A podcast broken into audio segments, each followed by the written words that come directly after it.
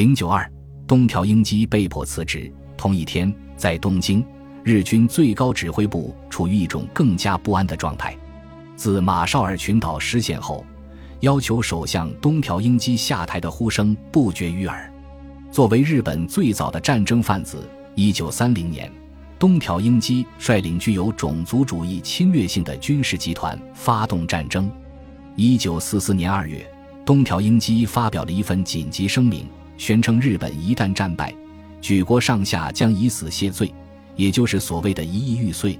这无疑加大了战争赌注。从这份声明可以看出，东条英机坚信日本军队的声望比日本民众的性命更加重要。加藤松尾是一名在美国留过学的记者，战前在日本一家通讯社工作。加藤说，东条英机的整个人生都是在军队这个小圈子里度过的。他认为他在军队中学到的原则同样适用于整个国家。东条英机对于死亡的幻想已经在色班岛得到了部分体现，只有通过领导层的变动才能消退这种狂热。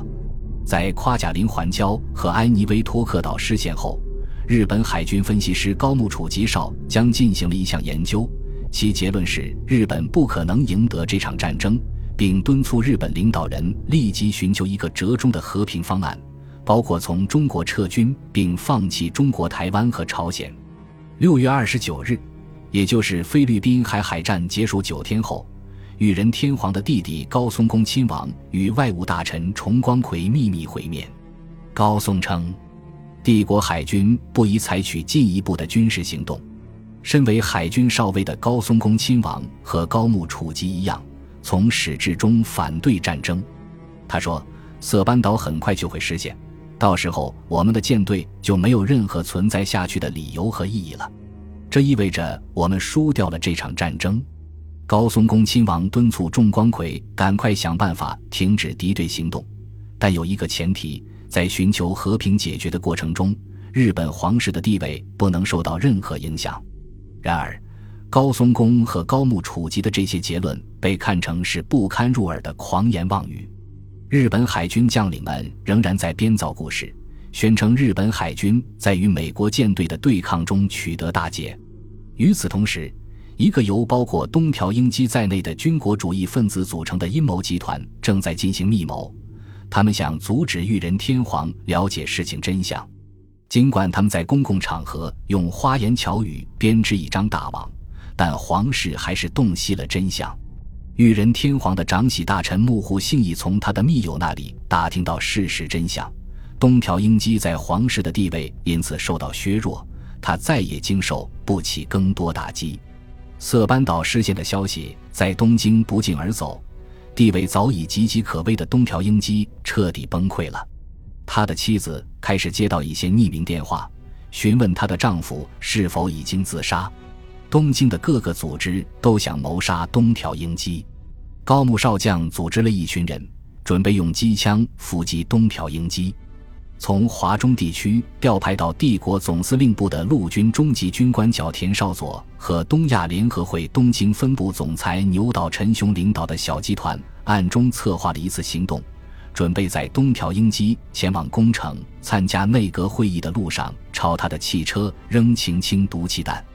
东条英机想让海军大臣米内光政加入内阁，借此对内阁进行改革。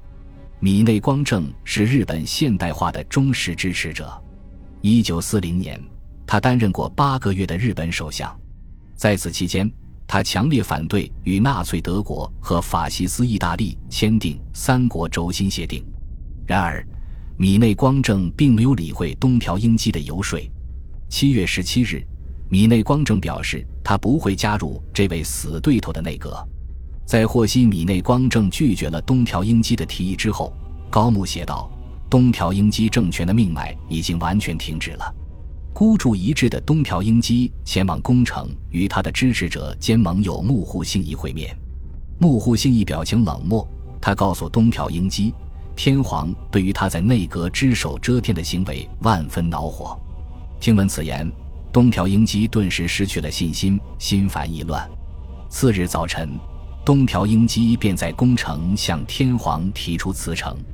枢密院议长平沼奇一郎是裕仁天皇十分器重的一名资深顾问。他在战后声称：“我们确信，一旦色班岛失陷，这场战争就没有继续下去的必要了。”遗憾的是，随之而来的领导层变动并没有带来政策上的改变。接替东条英机首相职位的小矶国昭是一名退役的陆军大将，曾担任过朝鲜总督。他既不支持温和派，也不支持军国主义分子。这位高官上任之后，几乎完全维持之前已经失效的战争政策，而这个政策是靠一股狂热驱动，忽略了一个尽人皆知的真相：日本已经战败，负隅顽抗是没有用的。务实派是有自己的信念的。但在需要这种信念发挥作用的关键时刻，他们又显得不够坚定。平沼奇一郎的扭捏作态，反映出日本统治阶层普遍存在的一种高傲又怯懦的心态。后来，平沼奇一郎违心地宣布：“我们别无出路，唯有战斗到底。”裕仁最为器重的新副幕户幸一对平沼的言论表示赞同。东条英机的辞职产生了两方面的重要影响，其一。针对他的两个刺杀计划，原本会引起一场政治动荡，但他辞职之后，这场动荡在无形中被化解，从而保护了皇权。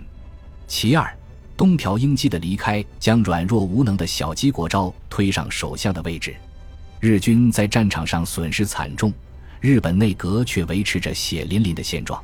在华盛顿，即使是最不强硬的评论员也明白。任何求和的言论只会落入日本政府设下的圈套中。带有自由派态度的《新共和》（New Republic） 杂志社论作者觉察到，东京会遵循这样一种策略，它会让我们为胜利付出高昂的代价，同时给民众造成一种新的幻觉，让人们误以为只要日本没有被完全打败，就有求和的希望。